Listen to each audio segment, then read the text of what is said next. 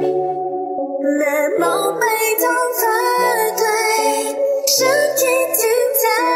อยู่วันแรกที่ได้พบกันคิดถึงเวลาที่ฉันขับรถผ่าน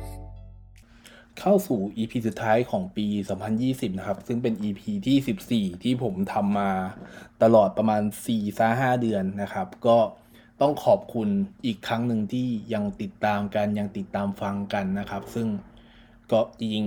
จริงมันอย่างที่ผมบอกไปหลาย ๆ ครั้งก็คือพอดแคสต์อันนี้เป็นการสนองความต้องการของผมล้วนๆโดยตรงนะครับ ดังนั้นแล้วคือ คนที่มาฟังก็คือ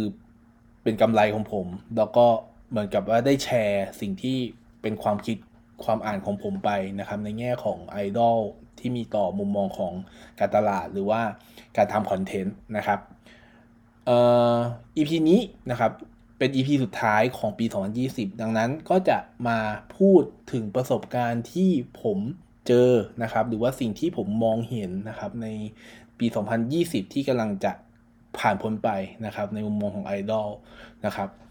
จริงๆ มีหลายอย่างที่น่าสนใจครับ แล้วก็มันมีความเปลี่ยนแปลงของวงการนี้ค่อนข้างเยอะพอสมควรนะครับ ไม่ใช่แค่ในแง่ของออความเคลื่อนไหวหรือว่าความตื่นตาตื่นใจในแง่ของการแข่งขันนะครับ ในแง่ของการแข่งขันการมีวงไอดอลที่เกิดขึ้นในเมืองไทยนะครับ แต่ว่าในมุมมองของ marketing ในมุมมองของ content ก็เช่นเดียวกันนะครับ แต่ว่าอันนี้ผมจะมองเป็นภาพรวมๆทั้งหมดแล้วกันในในมุมมองของผมนะครับ เอ่ออย่างแรกเลยที่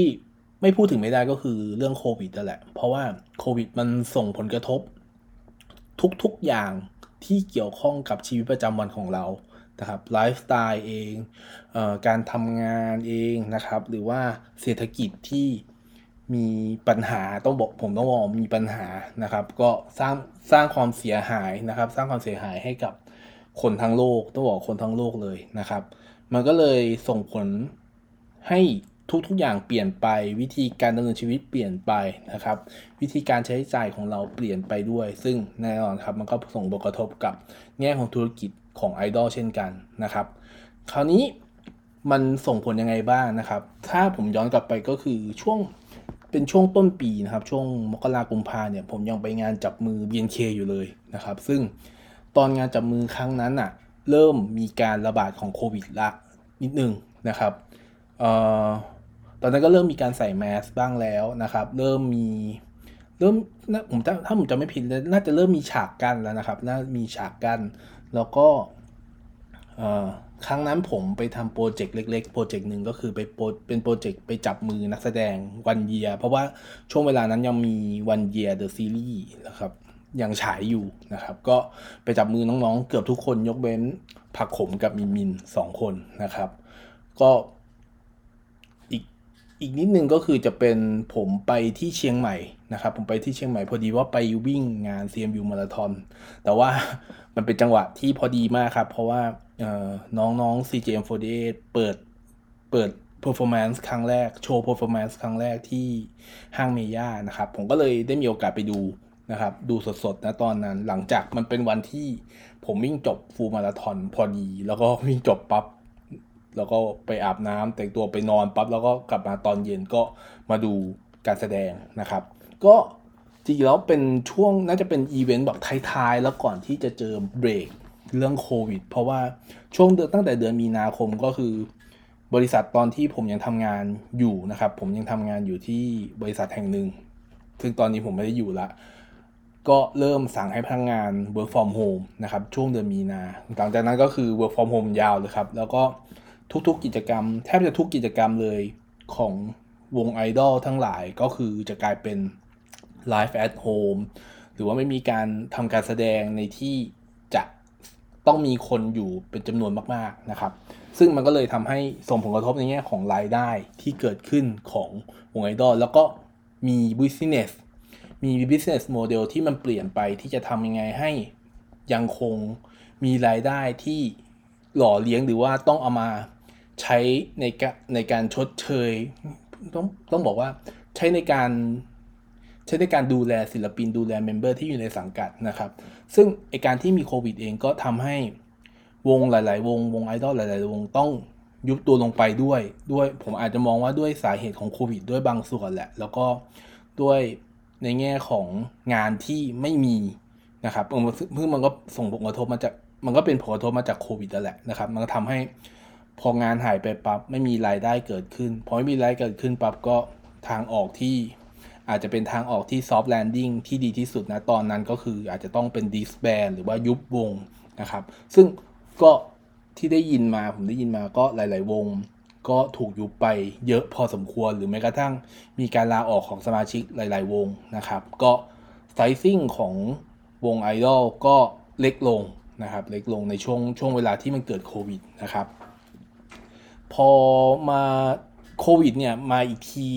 มันก็จะมีมีแนวโน้มที่มันดีขึ้น แล้วก็เริ่มมีการการไปโชว์ตามอีเวนต์ออกอีเวนต์ต่างๆ เพิ่มมากขึ้นในช่วงไตรมาสที่3นะครับช่วงเดือน กันยาตุลาพฤศจิกสิงหากันยาพฤศจิกานะครับ ก็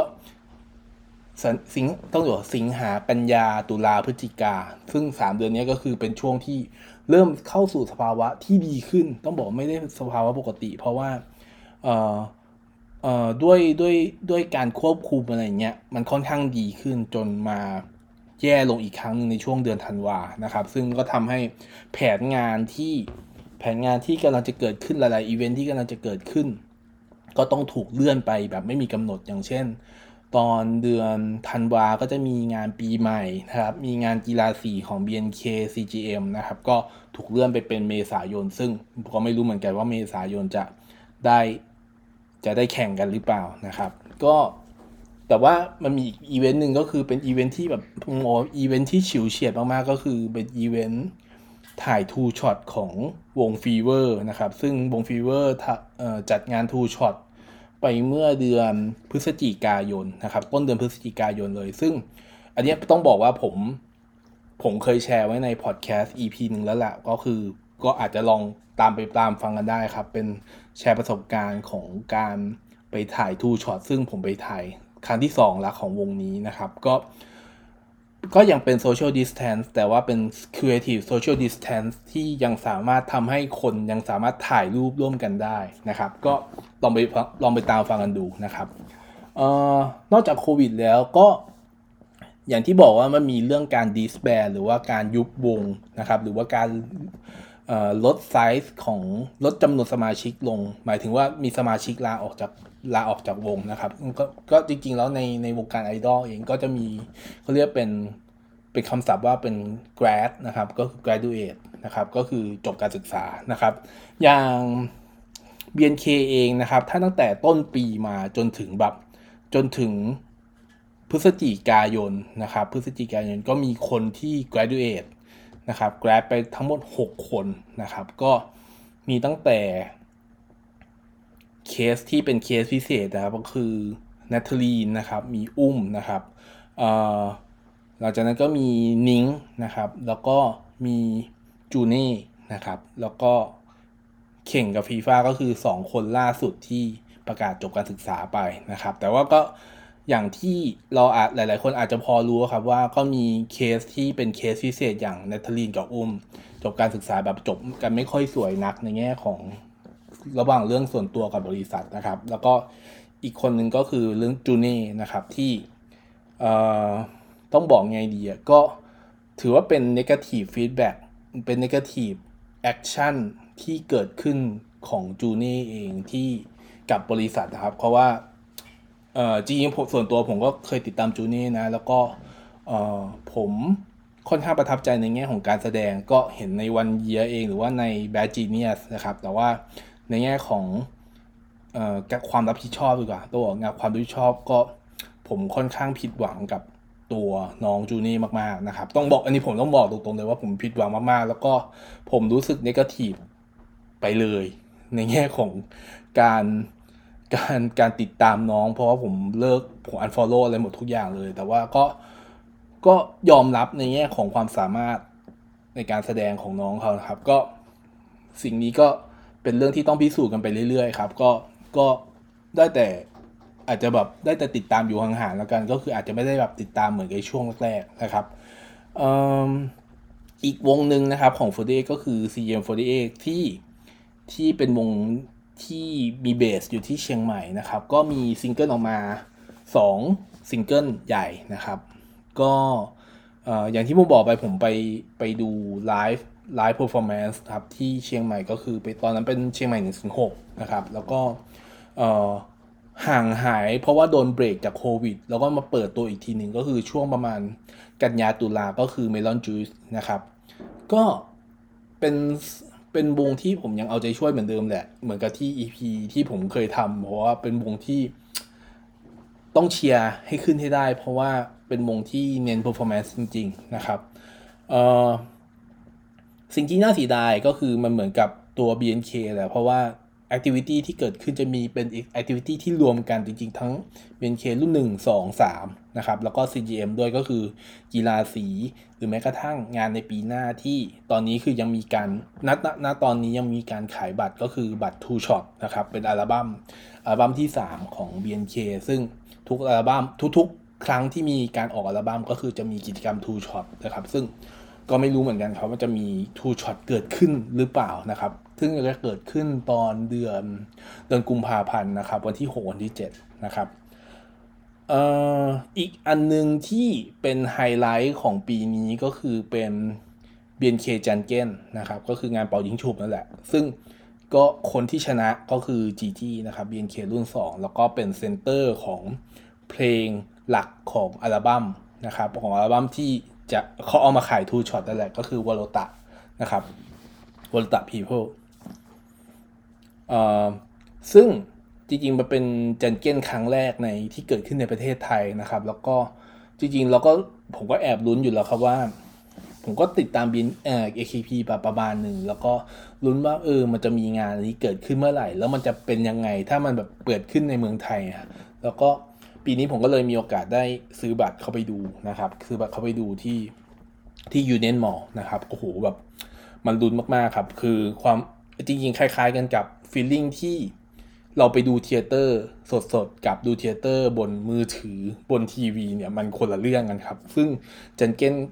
คือเอาตรงๆคือโคตรลุ้นครับ ถึงแม้ว่าเออเขาเรียกอะไรโอชิของผมนะครับสองสามคนนะครับ ที่ผมติดตามอยู่ก็จริงๆก็คือติดติดเซบัสสึทั้งคู่นะครับต้องปันกับมายูนะครับ แต่ว่าคนอื่นก็แบบมันเป็นเหมือนกับเป็นโอกาสนะครับว่า โอกาสที่คนที่อาจจะไม่ได้เป็นตัว top ต้องบอกไม่ได้เป็นตัว top ไม่ได้เป็นตัวกลางนะครับ แต่ว่าเป็นแบบตัวที่แบบอยู่ตรงกลางค่อนข้างไปข้างล่างครับ ก็มีทุกคือเอาง่ายคือทุกคนมีโอกาสที่จะติดเซนเออที่จะเป็นเซ็มบัตสึหรือแม้กระทั่งเป็นเซนเตอร์เพลงนี้นะครับก็ก็เลยแบบรู้สึกว่าลุ้นมากนะครับ แล้วก็อย่างที่บอกก็คือเครดิตให้ยกให้กับการจัดงานกับพิธีกรนะครับ ที่บิวอารมณ์ร่วมให้กับคนที่ เข้ามาดูได้อย่างดีมากๆนะครับในช่วงระหว่างทางครับในช่วงระหว่างทางของปีจริงๆ แล้วมันก็มีมี unit ใหม่ๆ อย่างที่มันก็มีทั้ง unit ที่หายไปนะครับหลายๆ แบรนด์หลาย ๆ วงหายไปจำนวนสมาชิกหายไป แต่ว่าก็มี unit ใหม่ๆที่เกิดขึ้นมาวงใหม่ๆที่เกิดขึ้นมาอย่างไลร่าเองนะครับไลร่าที่เป็นการทำงานร่วมกันกับเอ่อ BNK IM48 แล้วก็ Universal Music นะครับแล้วก็ มีการประกาศเปิดตัว BNK รุ่น 3 นะครับฝั่งสวีดนะครับ ฝั่งสวีดก็มี S 16 New Gen เกิดขึ้นมานะครับ แล้วก็ยังมีวงยังมีวงเขาเรียกว่าวงไอดอลวงใหม่ๆเกิดขึ้นมาเรื่อยๆนะครับยังมีเกิดขึ้นมาเรื่อยๆแหละ เพราะว่ามันก็มันก็คือจริงๆวงการวงไอดอลวงการไอดอลนะครับมันก็คือวงดนตรีเหมือนกับอินดี้ประมาณนึงอะแหละ แต่ว่า มันแค่ว่ามันจะมีพื้นที่ให้โชว์ของปล่อยของได้มากน้อยขนาดไหนนะครับ อีกอันนึงที่ต้องบอกว่าสร้างสร้างสร้างความน่าสนใจให้เกิดขึ้นมากขึ้นกว่าเดิมก็คือการมีรายการ การมีรายการที่เป็นเกี่ยวกับไอดอลขึ้นมานะครับ ซึ่งตอนที่ยังยังอยู่ในช่วงปี 2020 เนี่ย ก็คือมีรายการที่เริ่มออกอากาศแล้วก็คือรายการ r o d x นะครับ r o d x ก็คือเป็น Idol Survival Game Survival Game Show นะครับ ก็คือจะให้ไอดอลสมัครเข้ามาแล้วก็มาแข่งกันนะครับ มาแบทเทิลกันนะครับ ตอนนี้คือยังอยู่ในช่วงการแข่งขันอยู่นะครับ อีกอันหนึ่งก็คือจะมีอีกรายการหนึ่งก็คือเป็นรายการที่มาจากญี่ปุ่นเลยก็คือเอ่อ The Last Idol นะครับ ก็คือจะให้คนที่ สนใจอยากจะเป็นไอดอลเข้ามาแข่งขันในรายการมาท้าชิงกับเอ่อไอดอลที่เป็น temporary หรือหรือว่าเป็นแบบเขาเรียกเป็นไอดอลที่เป็นตั้งต้นก่อนนะครับก็แล้วก็ค่อยๆแข่ง ค่อยๆเหมือนกับเข้ารอบไปเรื่อยๆนะครับปราบทีละคนทีละคนไปอยากจะท้าคนไหนมาแข่ง เพื่อที่จะไปแย่งตำแหน่งคนนั้นนะครับ ก็ อันนี้ต้องรอดูในช่วงปี 2021 นะครับ ว่ารายการจะมีมีรูปแบบยังไง หรือว่าใครจะมาแข่งกันบ้าง แต่ว่าก็สร้างสร้างความฮือฮาประมาณหนึ่งครับ เพราะว่ามีการประกาศเปิดตัวนะครับ คนที่เป็นไอดอลตั้งต้นชั่วคราวนะครับ ก็คือมีมีคนที่เราพอจะรู้จักก็คือม่านมุกนะครับม่านมุกวง Sweat 16นะครับ ก็ไปร่วมแข่งขันในนั้นด้วย ก็อาจจะต้องรอติดตามครับ แต่ว่าทั้งสองรายการนี้ต้องบอกว่าเป็นรายการที่ เหมือนกับสร้างแรงกระตุ้นให้คนหันมาสนใจไอดอลกลับมาอีกครั้งหนึ่งนะครับ ซึ่งมันจะไม่เหมือนกันกับตอนที่เอ่อ BNK48 Show หรือว่า Victory BNK ซึ่งมันจะเป็นรายการที่เอาไว้ support วงวงนั้นวงเดียว แต่ว่านี่คือจะเป็นภาพรวมของของไอดอลในเมืองไทยที่เอามาแข่งกันนะครับ เอ่อ อื่นๆ ต้องบอกอื่นๆ ก็คือจะมีอย่างที่บอกไปครับก็คือ CGM48 ก็คือออก 2 ซิงเกิลนะครับ ก็มีเชียงใหม่ 106แล้วก็ Melon Juice นะครับ ก็จริงแล้วต้องบอกว่า CGM เนี่ยค่อนข้างสร้างปรากฏการณ์มาก ๆ ครับ ในแง่ของงานจับมือ เพราะว่า CGM 48 มีมีการจัดงานจับมือในในกรุงเทพด้วยรวมถึงมีโรดโชว์ด้วยนะครับ ก็คือจริงก็คือเป็นการกระตุ้นหรือว่าการ การการทำให้คนรู้จักวงนี้มากขึ้น ซึ่งเอาถามความรู้สึกของผมเนี่ยก็คือ คนรู้จักมากขึ้นพอสมควรมากกว่าตอนตอนช่วงเวลาเดียวกันกับปีที่แล้วนะครับหรือว่านับถอยหลังไปตอนที่ก่อนโควิดก็ได้นะครับ ดังนั้นผมก็เลยมองว่าจริงแล้ววง CM48 มีเหมือนกับมีฐาน มีฐานแฟนคลับที่เยอะมากขึ้น หรือว่ามีคนที่รู้จักเยอะมากขึ้นกว่าเดิมนะครับเอ่อ อีกงานหนึ่งที่ต้องพูดถึงก็คือเอ่อ General Election นะครับ ซึ่งเป็นงานใหญ่งานต้องบอกงานประจำปีของ BNK ก็ว่าได้นะครับ ก็ปีนี้เจนนะครับ เจนได้เป็น center นะครับ ก็คือได้ที่หนึ่งของ General Election ครั้งที่สองนะครับ ก็เอ่อจะบอกใช้คำว่าโค่นเชอปางก็อาจจะไม่ผิดนะครับ ก็คือ ก็คือสามารถล้มตัวเต็งได้นั่นเองนะครับ ก็ มีการเลือกเพลงนะครับ จริงแล้วคือด้วยด้วยความที่ General Election ครั้งที่ 2 เนี่ย มีการไม่ได้มีแค่ BNK48 รุ่น 1 รุ่น 2 นะครับ แต่ว่ามี CM48 ด้วย ดังนั้นเเพลงทั้ง 3 เพลงที่อยู่ในซิงเกิลที่เป็นซิงเกิลเลือกตั้งต้องบอกซิงเกิลเลือกตั้งนะครับ ก็เลยจะมีทั้งอันดับที่มากกว่าของปีที่แล้วของ General Election ครั้งที่ 1 ก็จะเป็นมีทั้ง Senbatsu 1ถึง16 นะครับ มีทั้ง Undergirl นะครับ 17ถึง32 แล้วก็ Next Girl นะครับ 33ถึง48 นะครับ ก็มี 3 เพลงนะครับ ก็และแบ่งตามลำดับนะครับทั้งหมดนะครับ ก็เพลงที่เลือกออกมาก็ค่อนข้างน่าสนใจครับ แต่ว่าก็ด้วยเพราะว่าด้วยอย่างที่บอกครับด้วยภาวะด้วยด้วยโควิดเองอะครับ ก็เลยทำให้ทุกอย่างมันหยุดชะงักลง การประกาศผลก็ยังเป็นการประกาศผลแบบออนไลน์ ซึ่งปกติแล้วถ้าในแง่ของการการทำธุรกิจนะครับ นี่คือเม็ดเงินมหาศาลที่สูญเสียไปในช่วงโควิด เพราะว่าอย่างของ General Election ของปีครั้งแรกนะครับ ปีที่ 1 ก็คือมีการขายบัตร ก็คือจะมีคอนเสิร์ตนะครับ จะมีคอนเสิร์ตที่ให้คนเข้าไปดูก่อนนะครับ แล้วก็ก็จะมีการขายบัตรอีกรอบหนึ่งเพื่อที่จะไปฟังผล General Election นะครับ ซึ่งพอมาเจอสถานการณ์โควิดปั๊บทุกอย่างหยุดหมดเลยครับ แล้วก็มีแค่การประกาศผลแบบไลฟ์นะครับ มีการประกาศผลแบบไลฟ์ผ่าน AS Play นะครับ ก็เนี่ยครับก็มันก็เป็นส่วนหนึ่งก็คือทำให้ทำให้ทางต้นสังกัดนะครับสูญเสียรายได้ไปเยอะมากๆพอสมควรนะครับรวมรวมไปถึงตั้งตัวรวมไปถึง ไทม์ไลน์ที่จะออกอัลบั้มนะครับ ก็มีการเปลี่ยนแปลงเยอะ เปลี่ยนแปลงเลื่อนไปหมดเลยครับ เพราะว่าโดยปกติแล้ว BNK นะครับหรือว่า CGM เองจะมีการออก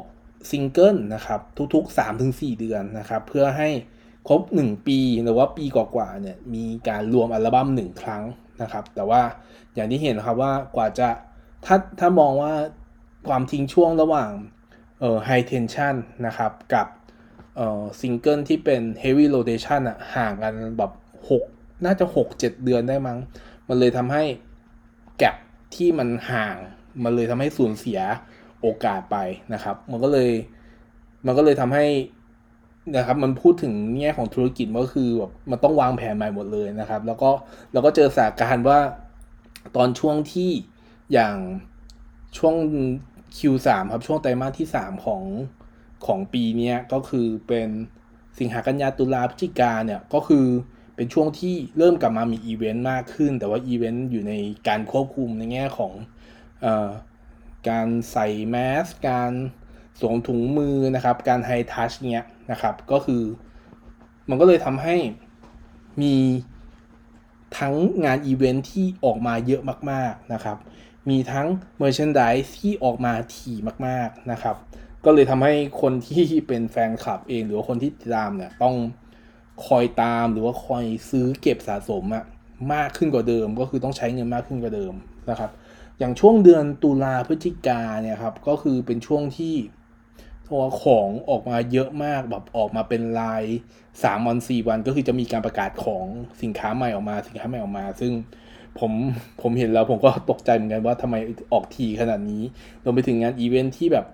เหมือนกับเหมือนกับจะมันจะ overlap กันหรือว่ามันจะทับซ้อนกันนะครับ ก็แต่นั่นแหละครับมันคือผลมาจากโควิดทำให้ทุกอย่างมันอั้นแล้วมาอั้นแบบกองอยู่ที่ช่วงปลายปีนะครับ แต่ว่าอย่างที่เรารู้ครับว่าโควิดมันมาอีกรอบหนึ่งนะครับ มันมารอบใหม่ ดังนั้น มันก็เลยทำให้ทุกอย่างโดนเลื่อนไปอีก เดี๋ยวเจอผลกระทบไปอีกนะครับ มันก็เป็นแบบสะสมกองพอกเป็นพอกเป็นอีกอีกไปข้ามปีอีกครั้งหนึ่งนะครับ ซึ่งก็ต้องรอดูการจัดการอีกครั้งหนึ่งสิ่งที่ผมอาจจะมองอีกอย่างหนึ่งนะครับ จริงๆแล้วคือต้องไม่พูดไม่ได้ก็คือเป็นเป็นเรื่องของคอนเทนต์นะครับ เป็นเรื่องของคอนเทนต์อย่างที่บอกว่ามีคอนเทนต์ที่มันออกมาหลายรูปแบบมากนะครับ ในแง่ของแง่ของแบรนด์นะครับ ก็อย่างที่ผมพูดใน EP ที่เป็น Grab ไปนะครับ BNK Grab นะครับหรือแม้กระทั่งการโชว์ live performance นะครับซึ่งซึ่ง มันกลายเป็นว่าทุกๆวงตอนนี้จะมีการประกาศเลยครับว่าจะมี first performance show ก่อนที่จะมีการปล่อย MV ด้วยซ้ำอย่าง Sweet 16 ก็มีนะครับ หรือแม้กระทั่งเอ่อ Fever นะครับวง Fever ตอนที่ซิงเกิลล่าสุดอย่างอย่างอย่าง If You Want Me นะครับ ผมยังผมยังได้ไปดูการโชว์ครั้งแรกเลยที่ที่งาน Cat นะครับ งาน Cat Expo นะครับ ก็มันเลยเป็นเหมือนกับเป็น อีกรูปแบบหนึ่งที่ทำให้คนกระตุ้นอยากจะกระตุ้นไปดู อยากอยากจะไปดูนะครับ การโชว์ครั้งแรก เพราะว่าความสดใหม่มันย่อมดีกว่าการเห็นการเห็นใน MV นะครับ ก็จริงแล้วนี่คือรูปแบบหนึ่งนะครับ ถ้าย้อนกลับมาเป็น content ที่เกี่ยวกับกับ co กับแบรนด์นะครับ ก็มี Grab นะครับเอ่อมีที่ที่ชัดเจนเลยของ BNK ก็จะมีเอ่อ Milk Land นะครับที่ ทำ content หรือว่าทำแบบเป็นเหมือนกับเป็นเป็น business อีก unit หนึ่งขึ้นมาก็คือมีการออกบูธนะครับ มีการทำอีเวนต์ขึ้นมาอีกหนึ่งอีเวนต์นะครับ ให้คนไปคนไปจอยกันที่ลานหน้าเซ็นทรัลเวิลด์ก็คือตอนนั้นคือจะเป็นชื่อใช้ชื่อว่าลานนมนะครับลานนมถึงก็ทดแทนเรื่องเรื่องลานเบียร์ไป เพราะว่าตรงนั้นเขาไม่ให้จัดเรื่องลานเบียร์แล้วนะครับ แต่ว่าก็ จัดได้ประมาณสักสองสามวันก็เริ่มมีข่าวโควิดนะครับ แล้วก็เอ่อมีการเหมือนกับดื้อดึงให้จัดอีกนิดนึง แล้วก็ทนไม่ทนไม่ไหวครับ เพราะว่ามันเริ่มมีกระแสว่า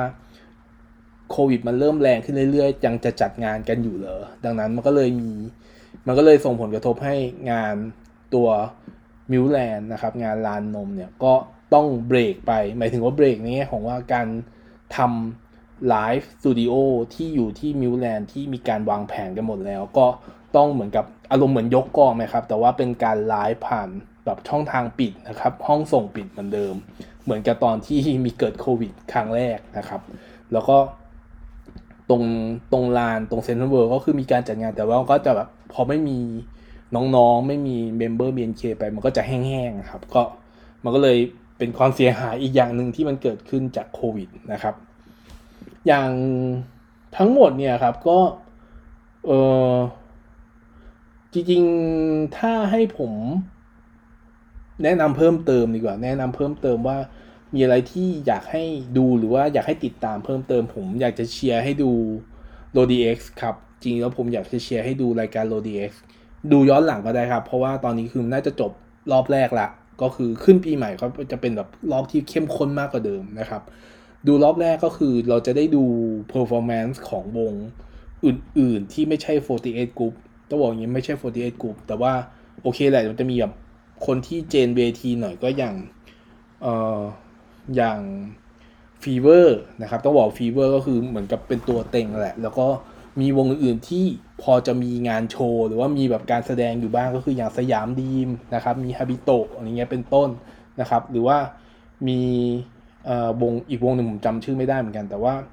เป็นสิ่งเป็นเป็นเป็นรายการที่ทำให้กระตุ้นให้วงการไอดอลดูคึกคักมากขึ้นกว่าเดิม แล้วก็ทำให้รู้ว่าวงไอดอลไม่ได้มีแค่ 48 Group ไม่ได้มีแค่ BNK ไม่ได้มีแค่ CGM นะครับ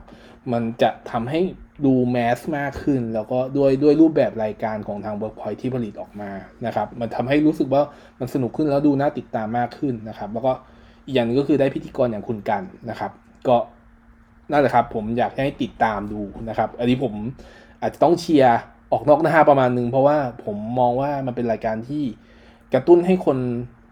หันมาสนใจนะครับ มันก็เป็นเหมือนจุดประกายแหละ เป็นจุดประกายที่ทำให้วงการไอดอลมัน มันรู้สึกว่ามันมีคนมองหรือมีคนสนับสนุนอยู่ ไม่ไม่ได้ไม่ได้มีแค่คนกลุ่มกลุ่มเดียวนะครับ เอ่อคราวนี้ มาช่วงท้ายของ EP แล้วเพราะว่า EP นี้ค่อนข้างยาวครับ ก็คือผมพูดสรุปแบบค่อนข้าง ไม่ได้พูดสรุปหรอกผมเป็นแบบแชร์ประสบการณ์มากกว่า เออเพลงถ้าถ้าบอกเพลงที่ติดหูของของปีนี้ครับปี 2020 ที่ผมจะยกให้ก็น่าจะมีอยู่สองสามเพลงนะครับสองสามเพลง ก็อันแรกก็น่าจะเป็น BNK48 นั่นแหละ เพราะว่าผม เออไม่ใช่ไม่ใช่ BNK เป็น CGM48 นะครับ เพราะว่าผมอะไปชอบเพลงสองเพลงนี้มาก ๆ ก็คือเชียงใหม่หนึ่งถึงหกแล้วก็เอ่อเส้นทางของผู้ใหญ่นะครับ ในซิงเกิลที่สองนะครับ ส่วนอีกเพลงหนึ่งที่ผมชอบมาก ๆ นะครับ ก็คือของ unit ที่เป็น unit Lyra นะครับ ก็จริงหลายคนจะชอบเพลงวานิลานะครับ แต่ว่าผมชอบ กลับชอบเพลง Lyra เพราะว่ามันรู้สึก ดนตรีมันแปลกใหม่ดี แล้วก็รู้สึกว่าเสียงร้องมัน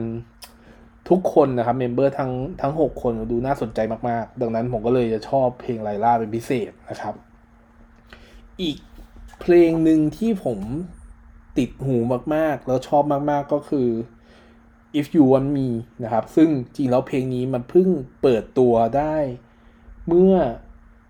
จริงๆ เปิดตัวครั้งแรกอย่างที่โมบอกก็คือเปิดตัวในงาน Cat Re Cat Cat Expo นะครับ แต่ว่า MV ที่ออกมาก็คือออกมาช่วงเดือนธันวานี่แหละช่วงเอ่อกลางกลางกลางกลางเดือนธันวานะครับ แต่ว่าผมยกให้เป็นเพลงที่เจ๋งมากๆหนึ่งเพลง แต่ว่ายังไม่สามารถยังไม่สามารถแย่งแย่งตำแหน่งเพลงที่ผมชอบที่สุดในในวงไอดอลทั้งหมดได้ก็คือผมชอบวงชอบชอบเพลงชอบเพลง Password ของวง Fever มากที่สุดนะตอนนี้นะครับ เอ่อ คราวนี้มาดูถ้าจะพูดถึงปี 2021 มันจะเป็นยังไงนะครับ ผมอาจจะคิดไปถึงว่า 2021 ก็จะเป็นอีก challenge หนึ่งเหมือนกับ ผมมองเป็นเป็นภาคต่อ เป็นเป็นจบไม่ใช่ภาคต่อสิ ผมผมนำผมเอาคำพูดของคุณเต๋อนะครับว่า จริงครับ ปี 2020 เหมือนกับเป็นซีซั่นหนึ่ง ที่กำลังจะจบของโควิด พอ 2021 เนี่ยจะเป็นขึ้นซีซั่น2 ของโควิด ที่ใช้เรียกกันว่าเป็นโควิดระลอกใหม่นะครับ ซึ่งไอโควิดระลอกใหม่ก็ย่อมส่งผลให้การทำธุรกิจ การรันวงไอดอลนะครับ การติดตามวงไอดอลของแฟนคลับของกลุ่มโอตะทั้งหลายเนี่ยก็ต้องอยู่ในพื้นก็ต้องอยู่รูปแบบที่มันเปลี่ยนไปนะครับ รายจ่าย spending ที่เกิดขึ้นก็ผมก็มองว่ามันจะน้อยลงไปอีกนะครับ ซึ่งอาจจะมองถ้าผมมองย้อนหลังไปในอย่าง 2020 เนี่ย รายจ่ายรายจ่ายของผมเองในแง่ของการจ่ายให้วงไอดอลเนี่ยก็จริงๆผมจ่ายแพงกว่าปีก่อนหน้านี้นะครับ แต่ว่าผมจะรู้สึกว่าผมจะจ่ายแบบระมัดระวังมากขึ้นกว่าเดิม ซึ่ง ถ้าถามคนรอบๆตัวผมก็ไม่ได้ต่างกันมากสักเท่าไหร่นักนะครับ ก็รู้สึกว่าจะต้องรู้สึกจะต้อง save ตังค์นะครับ save ตังค์เพื่อที่จะให้สามารถดำรงชีวิตต่อได้สามารถดำรงชีวิตอยู่ได้นะครับ ในการใช้ชีวิตทั่วๆไปนะครับ ดังนั้นอะเออจะบอก basket size หรือว่า spending เอ่อกำลังจ่ายของคนอะจะน้อยลงนะครับ ของปี2020 น้อยลงไปแล้ว 2021 ผมว่าจะน้อยลงไปอีกนะครับ การที่ยิ่งกระตุ้นให้คนออกมาผ่านอีเวนต์อะไรทั้งหลายก็อาจจะต้องเปลี่ยนไป ก็อาจจะต้องคิดเป็นแง่ของโมเดลที่เป็นอีเวนต์ออนไลน์เยอะขึ้นกว่าเดิมนะครับ ผมเขาให้ให้ผมเดาทางก็คือน่าจะเริ่ม 2021 น่าจะมีการทำอีเวนต์ออนไลน์ที่เก็บตังค์มากขึ้น นะครับ แล้วก็รู้สึกว่าจะเป็น Exclusive มากขึ้น Personalize มากขึ้นนะครับ อย่าง AKB เองถ้าผมไม่แน่ใจว่าข้อมูลผิดหรือเปล่านะครับ ก็เริ่มมีการแบบเหมือนกับ one-on-one chat อะไรเงี้ยนะครับ เป็นต้นซึ่งผมไม่ไม่แน่ใจว่ามันจะสามารถทำได้หรือทำไม่ได้ในประเทศไทยอยู่ที่ความสามารถของแอปพลิเคชัน ซึ่งตอนนี้ก็ต้องบอกว่าแอปพลิเคชันของ iAM ก็ลุ่มๆดอนๆในแง่ของการทำ การให้ member live นะครับก็อันนี้เป็นสิ่งที่ต้องปรับปรุงนะครับ ก็มันจะยากขึ้นบอกว่าซีของมันมันจะยากขึ้น แต่ว่าเราก็ได้แต่หวังว่าสถานการณ์ของโควิดนะครับจะดีขึ้นตั้งแต่ช่วง Q2 เป็นต้นไปนะครับ ถ้าถ้าไม่ไทม์ไลน์อะไรไม่มีผิดพลาดในแง่ของวัคซีนอะไรเงี้ยที่ตามที่ผมติดตามข่าวมานะครับ ก็นี่คือสิ่งที่ผมมองไว้ครับว่า หนึ่งก็อย่ายังเจอความยากลำบากในตั้งแต่ช่วง Q1 Q2 ไปนะครับ แต่ว่าถ้าเกิดว่าสถานการณ์ของโควิดมันดีขึ้นปั๊บผมว่าทุกอย่างมันจะเริ่มกลับมาเข้าสู่ความใกล้เคียงความปกติเหมือนปี 2019 นะครับ หรือว่าช่วงต้นต้น 2020 นะครับ ที่โควิดยังไม่แบบยังไม่ full option ขนาดนี้นะครับ ก็อยากจะขอให้มันหายไปเร็วที่สุด เท่าที่เป็นไปได้ หรือว่าสามารถรักษาได้หรือว่าเรามีวิธีจัดการที่ดีขึ้นมากกว่ามากกว่ามากกว่าตอนนี้นะครับ ก็ได้แต่หวังนะครับ แล้วก็อยากจะให้กำลังใจเมมเบอร์ทุกคนหรือว่าแม้กระทั่งคนที่มีความใฝ่ฝัน อยากจะเป็นไอดอลนะครับ เป็นเป็นเป็นศิลปิน หรือว่าเป็นคนสร้างสรรค์ผลงานเพลงหรือว่าสร้างสรรค์ผลงานต่างๆในแง่ของศิลปะ ก็อยากให้มีกำลังใจในแง่ของการทำงานมากขึ้นนะครับ แล้วก็ผมก็จะยังคงติดตามอยู่แหละ ถึงแม้ว่าในไลฟ์สไตล์ของผมอาจจะเปลี่ยนไปประมาณนึง เพราะว่าด้วยหน้าที่การงานก็จะมีการเปลี่ยนแปลงอีกครั้งหนึ่งสำหรับผมนะครับ แต่ว่าผมก็จะพยายามติดตามให้มากสุด แล้วก็อย่างที่บอกบอกครับว่าอย่างพอดแคสต์เนี่ยผมก็จะยังไม่ทิ้งไปไหน แล้วก็ จะพยายามหาข้อมูลหรือว่าติดตามอยู่เรื่อยๆ เพื่อเอามาแชร์ เอามาพูดคุยกันนะครับ แต่ว่าก็ก็หวังว่าจะคุยกันได้ถี่ขึ้นมากกว่าเดิมนะครับ จากจากจากสถานการณ์ที่จากจากสถานะของผมที่ในแง่ของการงานหน้าที่การงานที่เปลี่ยนไปนะครับ ก็อยากจะขอให้คนที่เข้ามาฟังจนถึงตอนนี้ครับ ก็ น่าจะ 20เกือบ30 นาทีแล้วมั้งก็ขอให้โชคดีในช่วงปีใหม่นะครับ แล้วก็รักษาเนื้อรักษาตัวนะครับ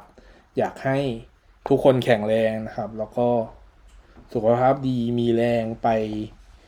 เชียร์นะครับ มีแรงไปดู theater นะครับ มีแรงไปจับมือถ่าย two-shot กับน้องๆนะครับ ก็ขอให้โชคดีครับ แล้วก็ติดตาม EP ต่อไป เป็นซึ่งเป็นจะเป็น EP แรกของปี 2021 นะครับ ขอบคุณมากครับ